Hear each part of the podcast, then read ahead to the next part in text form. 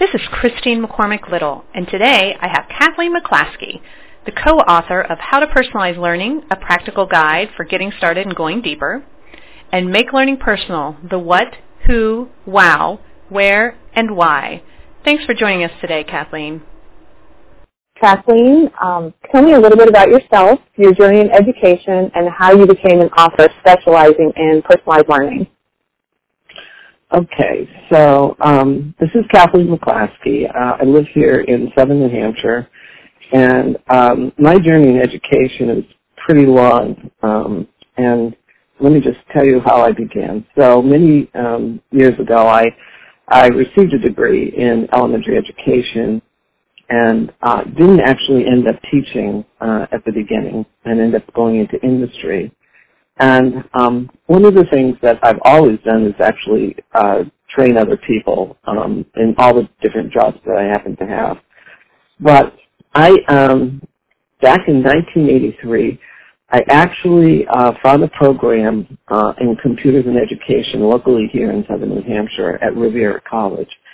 And um, I was very intrigued. In 1983, computers really weren't being used by too many people uh, in the classroom. Uh, there was some uh, assortment of Apple IIe's and some IBM's and stuff like that. But um, I had a few courses, and uh, let me just tell you, back in 1983 was the introduction of the mouse.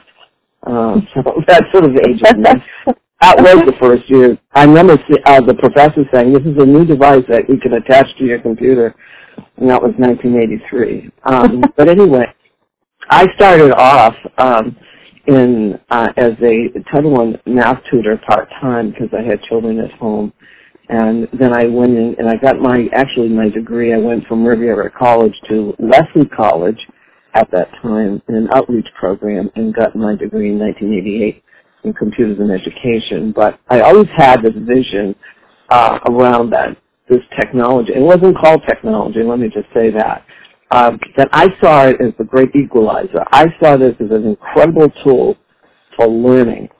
Okay, and um, and I've always had that vision. I, I just have really stuck with that vision for all those years, um, for almost close to 35 years now, and um, and it brings me really to today. But the, the types of jobs that I had uh, along the way was a computer teacher and um, and junior high school where I actually created learner-centered environments. Uh, Seymour Papert um, was sort of my um, the the one person who really spoke to me about teaching and learning, and his constructivist theories really I proved out in the classroom, and those his theories really supported learner-centered environments. Um, and so so that journey began there. Uh, where kids actually did take ownership to their learning uh, and they were highly engaged in, in, in, in learning. Um, I went from there. I became a technology integration specialist, um, both in Massachusetts and New Hampshire, and then I actually went into a K to 12 um, director of technology positions, uh, both in Massachusetts and in New Hampshire, because I live right here on the border um, of, of the states. So uh, in 2001, I actually left uh, K to 12 and decided to go out on my own and um, I ended up developing my first company around um, really around this this philosophy of mine that we could really use tools to really level the playing field for all learners. And so that's again that same vision of that it was a great equalizer. Mm-hmm. Um, really set up a whole professional development program. Uh, I used Universal Design for Learning uh, for the first time in 2000 and developed graduate courses around Universal Design for Learning, and then uh, used it in my practice with school districts so that at all times that, you know, we were always using this particular lens to uh, understand who learners are in the classroom.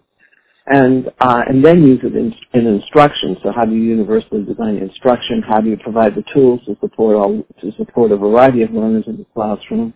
what type of strategies and methods should you use in your instruction um, to really reach the maximum amount of learners and engage them.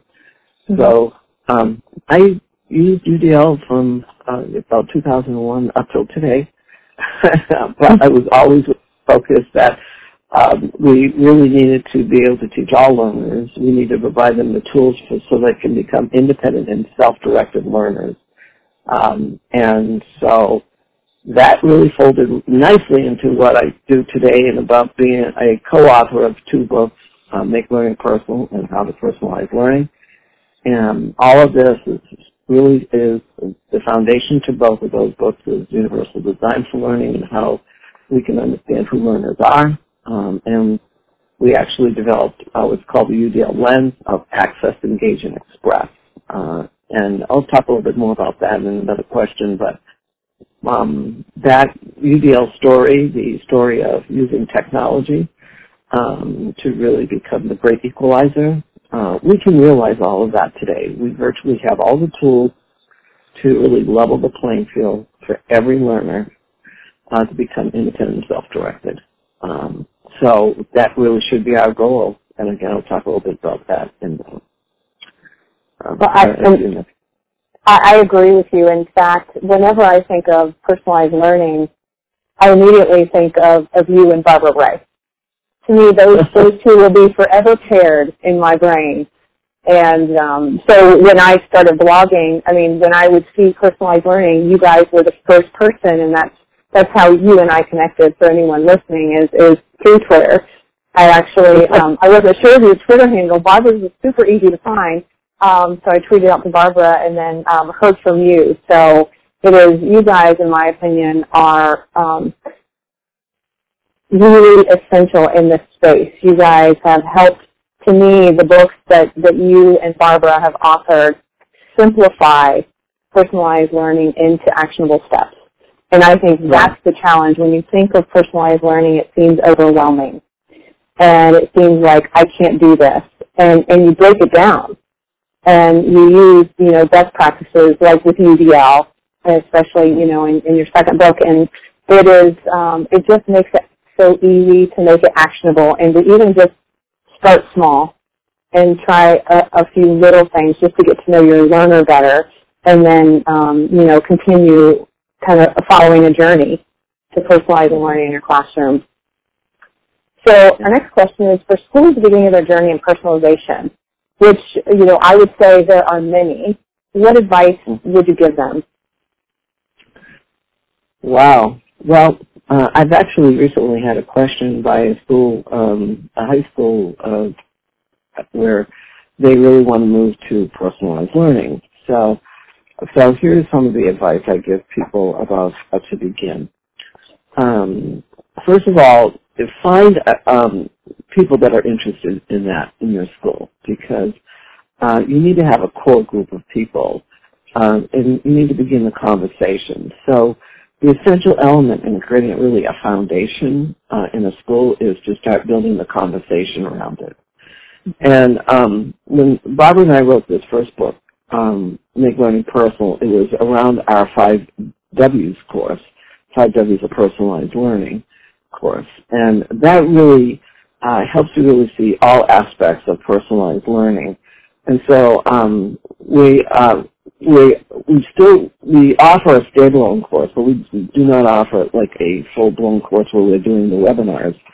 Um, but um, what I've done recently is that I basically have opened it up um, for people to take a virtual book study with me uh, mm-hmm. around that book. Uh, because uh, I want them to read it, I want them to have questions, it's an opportunity to ask me questions, but also an opportunity for me to ask questions, for them to think deeper about this. Because the essential element is that you need to build a conversation mm-hmm. and a common language that everyone agrees to um, around personalized learning. Um, because you have to have you can have daily conversations. You have to be able to talk with your peers. Um, so that's like the very, very beginning. The next step, by the way, would certainly be um, bringing in stakeholders around this and building those conversations so that you can begin sort of sharing, developing a vision. And actually that's mm-hmm. in chapter one of our book called How to Personalize Learning. Mm-hmm. And setting that vision um, around personalized learning, or we'll even call learner-centered environment, and that, and that that vision becomes something that everyone agrees to. This is, we're saying parents, teachers, admins, kids, uh, certainly kids should be involved in this, community members, and take that time to do that because, um, and this is not a fast process, okay, because you need to bring people in, you need to say, you know, we'd really like to introduce this, and, and by the time that you've developed some really good language around that, now you can bring people in and start talking about uh, really the vision that you would have around that. The other thing is, is a set of beliefs um, around teaching, learning, and community. What do you want for your learners? What do you want to be able for your learners to be able to do in the end in your mm-hmm. school district? Um, that's so important because teachers are often um, things are often proposed uh, in schools, uh, new ideas and stuff like that. You want everyone on board around those beliefs, okay? Because a teacher's not going to put the time, the effort to create a learner-centered environment if, in fact, in, in fact, they don't have necessarily, you know, um, a, a set of beliefs in which they can say, you know what, we all agree to this, and this is where we're going forward. So um, that's those are those foundational um, mm-hmm. skills, some foundational mm-hmm. steps. I mean, to really help uh, a school or a school district really, really move forward. A lot of times, what happens is that maybe one school in the district is moving towards personalized learning, and then another one thinks about it uh, too and wants to move in that direction. And, and, mm-hmm. and in some cases, an entire district really wants to move. And uh, we've actually have done that work with school districts where it was a total K to 12 um, mm-hmm. movement. And everyone needs to really have that common language down. Um, we've had one school district where um, where we did our our 10 week course. Uh, the superintendent was there, principals were there, teachers were there. They're all talking to each other, all conversing. We have a set of great activities around that the five W's, and the five W's is, uh, of course, the what, who, why, where, and why, personalized learning. Because in the end, you need to be able to say why you're doing this. Um, and, and that's everyone. everyone needs to uh, understand why you're doing this. And, uh, and those, that vision and belief um, really help uh, in the end, um, really drive it forward. Uh, because on a daily basis, you're really changing the culture in the school. And one of the, my famous quotes is that um, you can't change the culture until you change the language. Um, I love it. And so that's the importance of language, the common language and understanding, so that no one has a different understanding than the other. You know? Right. So foundation, right. common language, um, vision, and a set of beliefs. That's the beginning. Great. Oh, thank you. And in our district, we um, we're a, fairly large district. We have about 7,300 students, so we don't generally do things in masse. We generally use cohorts, kind of a research and development team, and then and build out from there. And we have also we have some really great, strong organic teams in our district. We have one. They're they're called the Meraki's, and they're studying personalized learning, and, and I blog about them frequently. But they get together and study in someone, well, Carrie Harris, and you know her.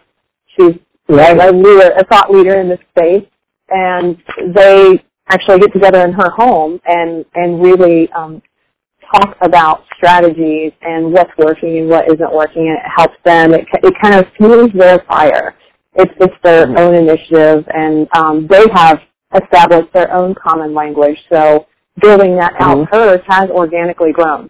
It started very right. small and then, you know, I think she probably has three to four times the number of members that she once did. So she said her house is almost too small now to accommodate and she has a large house. So, um, so she, you know, she's like go big or go home now at this point.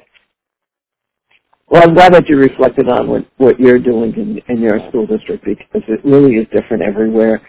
And sometimes you have very small school districts, or sometimes you have large ones, or sometimes you just have a single school that that wants to do this. So, um, and sometimes it's even a, even a group of teachers that have decided is where they want. This is what they want to do. So um, it's um, it's great that you have that camaraderie that, and commitment um, to do this because um, you know what? Believe it or not, parents are going to notice and, and community members mm-hmm. are going to notice after a while, and they're going to be asking, you know, right. how come we're not just everywhere else? You know, so. Right. Um, but it takes uh, major leadership, by the way, for really this to happen. Um, right. I was just with the people from the Lindsay School District a few days ago and um, Houston, and um, they basically have a very diverse uh, population and a high poverty level, and they've been highly successful in creating uh, learner-centered environments. Uh, but the level of commitment by everyone in that school district is evident. Um, so it can really happen with really any population. That's the that's the point I want to make. That um, that this is a this is something that if you have that level of commitment by a core group of leaders, then anything you can really change the world in your schools. So. Right. That's that's great. So Kathleen, can you explain a little bit of how you help teachers and learners use the UDL lens of access, engage, and express to develop agency? Well, that you know that's a really great question, um, and and I actually in our in our current book, How to Personalize Learning, I'll just I'll refer to um, some chapters in there. But in um, first of all, in uh, we actually have a chapter, by the way, um, uh, just around agency and the seven elements of agency, and a lot of people um, may not realize that there's very specific characteristics of agency. And uh, we've actually have really created some really incredible graphics developed by Sylvia Duckworth to show these elements of agency across the stages of personalized mm-hmm. learning environment. And those people that are familiar with that, we've created the stages of personalized learning environments, but we've mm-hmm. updated in this particular book. So, but let me talk about the UDL lens of Access, Engage, and Express and how it's used by both teachers and learners and how it really um, supports uh, the learner developing agency. Uh, so let me just say that uh, UDL is a, a, scientifically based approach to personalized learning um, that is now defined in ESSA, and um, and this is really the great news. Okay, but how we use uh, UDL um, is that we've basically took the three principles of universal design for learning, uh, and we basically turned it into three words: access, engage, and express, so that it could easily be used by both teacher and learner in conversation about their learning. And um, that's really learning about anything in particular. So uh, I'll just explain a little bit more about what the terms mean. Uh, access is the way that we actually uh, access and process information uh, into usable knowledge. This is um, one uh, very important, and let me just say that we all have strengths and challenges in each one of these areas. Uh, the next one is engage. Uh, how do we best, uh, how do we engage uh, with content? Again, um, strengths and challenges that we need to understand about ourselves, and um, we'll I'll talk about that in a few minutes. And express is how we best express what we know and understand, and we have to do that um, on a daily basis. Mm-hmm. So and it's a, these are all important elements for the teacher to know about their learners, but also for the learners to know about themselves. And so some of the very first steps that a teacher can take is really, we have what's called a learner profile. And, um, and I'll explain uh, a really, a three-step process um, that can help develop agency. So the first step is learner, the learner profile. I do want to also point out, by the way, that we actually created a three-part block series on personalizedlearning.com that really explains this three-step process. But in the learner profile, we actually are going to ask the learner to indicate what their strengths and challenges are and how they access and process information, how they engage with content, and how they express what they know and understand. We also want to know what a learner's passions are what mm-hmm. their talents are, what their interests are, because we need to always understand what we call the affective side of learning. And um, we have to know this about the learners so um, that we can, you know, make those connections uh, with the learner. And um, when a learner actually does this profile, um, the teacher's also um, thinking about um, this child as well. But she's going to find out most, or he's going to find out most of their information using the learner profile that the learner completes. Mm-hmm. Um, what do we do with all of that? So in the next step of the three-step process is, um, I'll just go back one minute. Once the teacher and the learner, uh, you know, can talk about the learning, then this relationship is actually is started. Uh, and now the learner can actually develop um, some really good skills uh, to become more self-directed. But they're also at the same time, once they understand who they are as learners, they can self-advocate for their learning. Okay? And uh, nothing is better when a child has developed a level of self-confidence about mm-hmm. who they are as learners. Um, what does that learner profile do for the learner in, in addition to everything else is it helps validate who they are as who they are on this planet, you know, uh, and that how they learn is certainly okay because we all have strengths and challenges um, right. in how we learn. And we should never ever use learning styles because learning styles virtually has no evidence that's ever been effective in the last 40 years, okay? This is using the neurosciences. UDL is based on the neurosciences and how we learn. So when the teacher and learner can actually talk about who they are as learners, they could actually take a a an um, a strength or a challenge, okay, and actually develop a goal so this learner becomes more self-directed.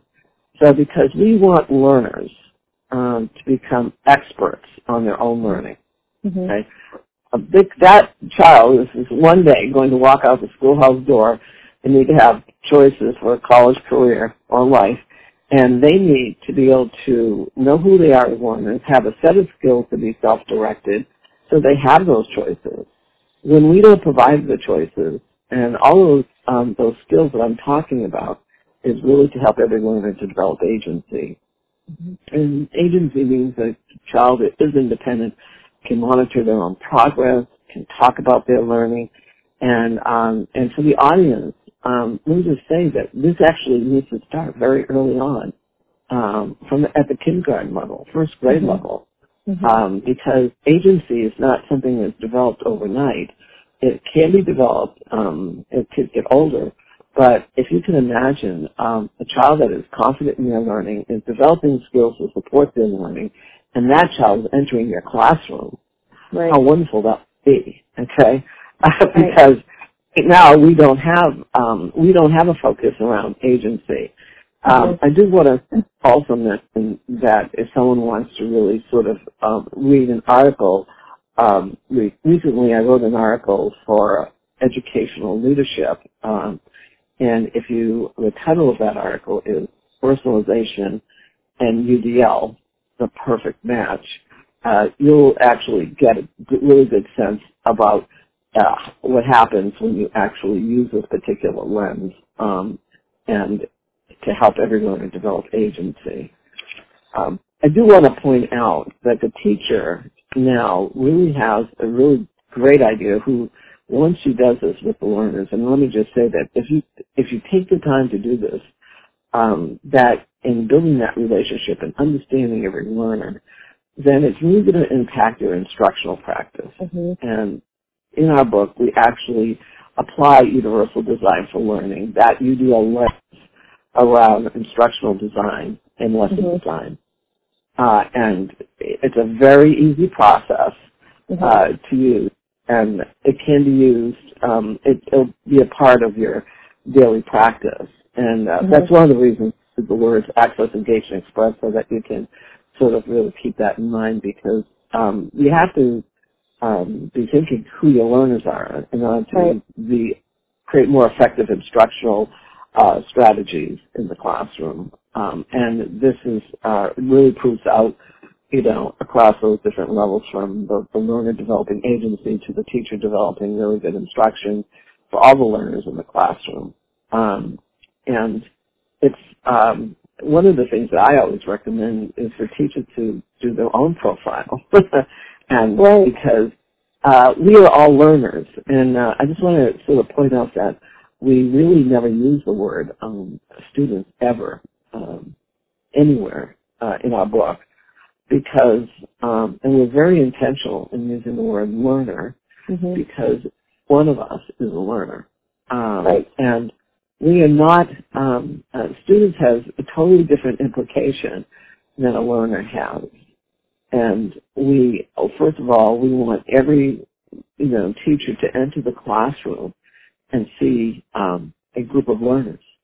Right. And we want every child to see the learner in themselves Mhm. because often children uh, stop seeing themselves as learners, and um, unbeknownst sometimes by teachers, uh, especially children who may have struggled, um, kids that may have um, maybe their their maybe their so- social life or emotional Mhm. um, experiences allow them to see themselves as learners. Mhm. Um, we need to get the um, the terminology learner back into the classroom, and um, it's so empowering uh, for the learner to talk about who they are and how they Mhm. learn. Uh, Right. We need to take time to do that because we cannot devote agency with learners until they understand who they are as learners, and um, we need to work uh, at promising agency to every learner. And um, that's sort of my challenge to anyone out there um, that's listening to this podcast today, is to um, to get, consider uh, promising agency for every learner in your classroom. Um, that is an incredible goal, and uh, and can be the driver in what you do on a daily basis. And um, and the, and if you can imagine kids self-advocating and actually really helping develop a set of skills to be self-directed, how wonderful that would be. Now, I want to talk about the other two elements. So the first one is the learner profile. Mhm. Uh, the next one is the personal learning backpack, and uh, I've sort of alluded to some of that. But the personal learning backpack is really a set of tools, apps, learning skills, and strategies, okay, um, that you actually are articulating to support who you are as a learner, okay, around the very specific areas of access, engage, and express.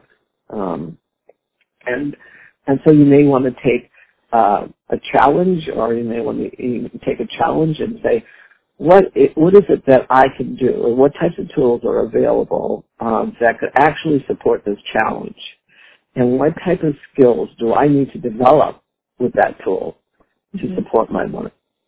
Um, those are the things that you want in that backpack.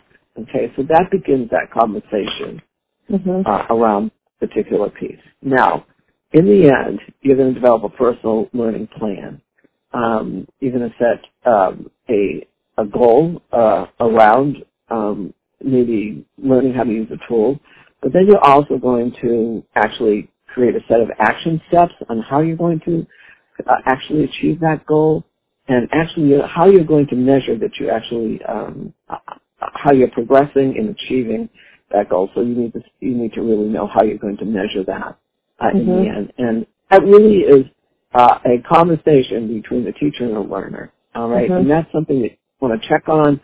You know, probably at least maybe once a week, um, Mhm. depending what type of goal it is. It could be a longer term goal, and it could be obviously a short term goal. So Mhm. in the personal plan, you can have access goals, you can have you can have engage goals, you can have express goals, and the other types of goals in a personal learning plan, which is uh, somewhat generic in some um, in some personal learning plans that currently exist, is of course college and career goals.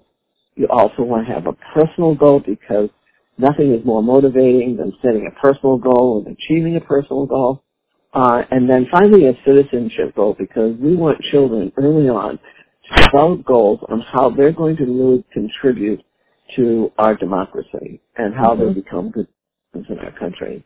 and um, those are that, that's something that's really uh, really dear to my heart because I do a lot of advocacy work uh, around uh, educational legislation. So um, I really um, I don't know how I became that way, but I do know the importance your child developing uh, and becoming active um, citizens in our country um, that give back because that's what makes our democracy so great is that if you give back, it becomes, you know, maintains the democracy. Um, well, I agree with you, and, and service learning is becoming um, much more popular. There's kind of a resurgence, I see at least, and when I look at many schools, their their websites, their strategic plans, their their things like that, service learning is becoming um, much more prevalent as part of, of, of their core set of values to help with that, that citizenship goal. And um, I also, you mentioned a lot of resources, and I'm going to go ahead and post those in, in my particular blog. And I know if you post this, you'll, you'll reference them as well, just so that anyone listening doesn't feel that they have to write everything down. We'll, we'll make reference to those. And right. when we when we talk about learner agency, I recently interviewed students in Gary Harris' class, and we mentioned her several times and her students were able to talk about their learning. And right. um, I interviewed several um, students that all of a sudden had a new confidence that they didn't have before, and they were able to articulate that. They they spoke of before they felt very rushed because everybody was on a specific timeline. They didn't feel they could get through the work. They didn't love learning. It was very stressful for them. And those learners were able to not just now do and complete the work, but enjoy the work. And they were writing and their, their literacies increased and they truly, I mean, they smiled when they were talking about learning. And to me, if, if we can create that love of learning through using these strategies, there's nothing better than that. That will help them um, from here until the end of time. And your promise of agency, I think, is great whether you're a classroom teacher and just want to do that in your classroom or whether it's a district. If you want to go down this um, this road, which I'm a firm believer in, is make the promise. It, it, it mm-hmm. holds your, you know, you hold yourself accountable and making this promise really to your learners and to yourself. So I, I loved listening to you answering that particular question because it's it's a loaded question. There's so much to it. You know, in a few minutes you certainly can't encapsulate all of it.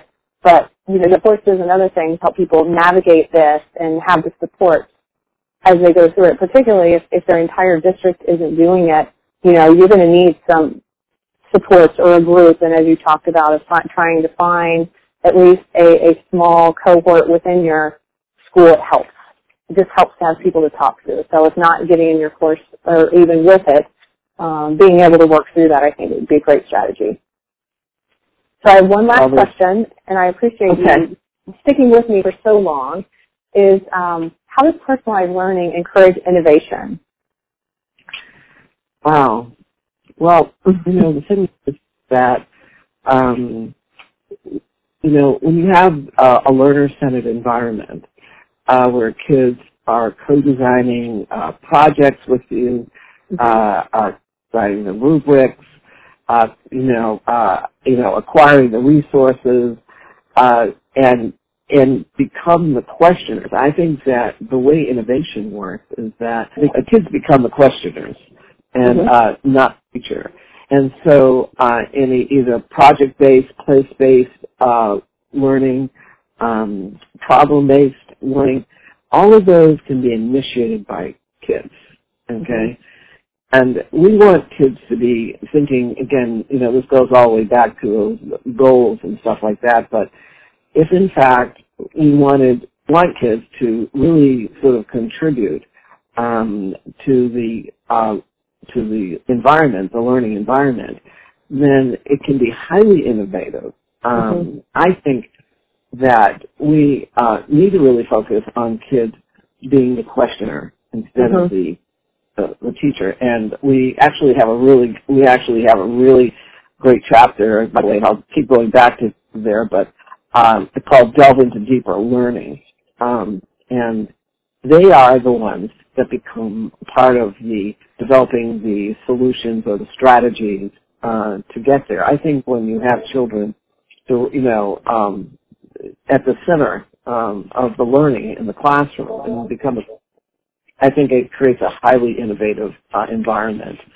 Um, and you, you're going to see where kids take. I think innovation is when kids take complete ownership to their learning and um, and become the the drivers um, of their learning. And that's highly innovative. They can contribute to uh, a community. Uh, they can contribute to state government. They can mm-hmm. contribute to uh, a project with uh, and collaborate with uh, kids uh, anywhere in the world. Um, our problems are, are not unique to us, okay? But uh, if kids sort of that um, that level of self-confidence, that agency, and the ability mm-hmm. to create visions, um, then I think it would create a highly innovative uh, environment um, and one that you love to work in. So most people will tell you that having learned an environment, um, you never go back to traditional teaching ever again. Mm-hmm. Because uh, the kids, uh, again, become the drivers around learning and and and they're contributing to the to the greater good in the greater world. Um, we need to help them to become active participants and um, and, and and feel that they can actually contribute and change the world um, if they need to. So uh, and that's going forward because when they leave, you know, um, they're going to be a part of a, a really global community, and we want to give them those experiences in the classroom and also have them, by the way, really follow their passions um, and have those experiences. We have something called extended learning opportunities here in New Hampshire. Basically, we have kids going out into the world and trying things out that they're interested in. Um, I think that's innovative in education. Mm-hmm. Uh, I think it's a way to get kids connected and, and, and, and inspired and motivated uh, in fields that they love to do because once you follow your something that you love to do, you truly have uh, your purpose. Um, okay, right. and you your purpose in life. And um, I know that's a it doesn't sound like innovation, but it is. Uh, if you can imagine if that you could follow your your passion uh, to mm-hmm. find your purpose, how great for children to be able to really to achieve that. So we, um, I'm not too sure if you interview many adults, um, mm-hmm. if they actually uh, have a life of purpose. But it mm-hmm. would be great to have children to be able to do that um, and to support them in their passions. Um, well, I, I agree with you. I, I'm sorry to interrupt you. no, I I think your your answer was great because I feel, you know, and I've I've talked with you know some some educators and well, personalization isn't innovative Oh yes, it, it creates the culture of innovation. It creates that, you know, the the confidence, the you know, embracing your passion, understanding your strengths, because that's where innovation is going to emerge. The ability to um, form teams based on your strengths, driven by the learner. You know, in in our work, when you get out in, into the world and, and start receiving a paycheck, you tend to, there are teams that you're built into or that are um, represented or formed for you, but then you also have your your passion groups. You tend to gravitate to, to certain people and um, create another type of type of team. So it's you know being able to for these students to be able to have that confidence, understand their strengths, understand how they like to learn. Because when you get into a new job, you have a lot to learn. And for them to be able to do that, they're going to be um, much more valuable to their organization much more quickly because they're going to be able to wade through any of the learning they need to do in a way that works for them. So right. it's it's absolutely to me I I see them as tied together and very tightly connected. So thank you for bringing that connection um, home and, and, being able to introduce it in such a way that um, that you know the science kind of supports it. So I appreciate your time today. Your interview was absolutely wonderful. And I, like I said, I will go ahead and link to all of your um, your materials, resources, etc.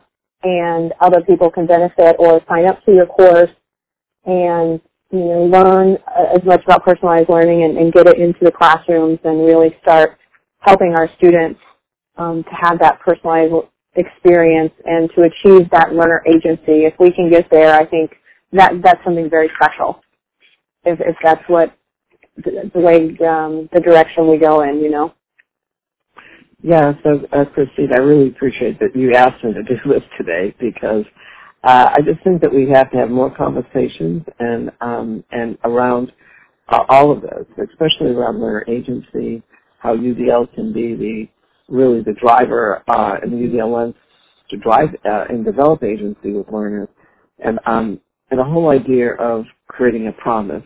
Um, because what else? Why are kids coming to school? Um, and do they really need to come to school each day? Mm-hmm. Um, um, that's a big question. That, that's a very big question. so going forward, uh, you know, if you help learners develop agency, you know, kids are actually going out there and learning many things on their own, and that's great. Kids really need to; they're very resourceful. Um, and but what's really important is that teachers are working with children to develop agency mm-hmm. um, all the, the classroom. And right. you can do that. People will say, geez, you know what? Um, I mean, I have to meet a set of standards. So I want you, I want to leave you with uh, a really good resource. Um, in our work around personalized learning, we actually uh, followed the work of Chris Watkins um, mm-hmm. at chriswatkins.net.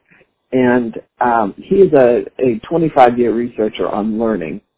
And um, one of the things that we learned in his research, uh, to leave with you know the teachers that listen to this um, podcast, is he says that in his research, if you focus on learning, uh, you actually improve performance.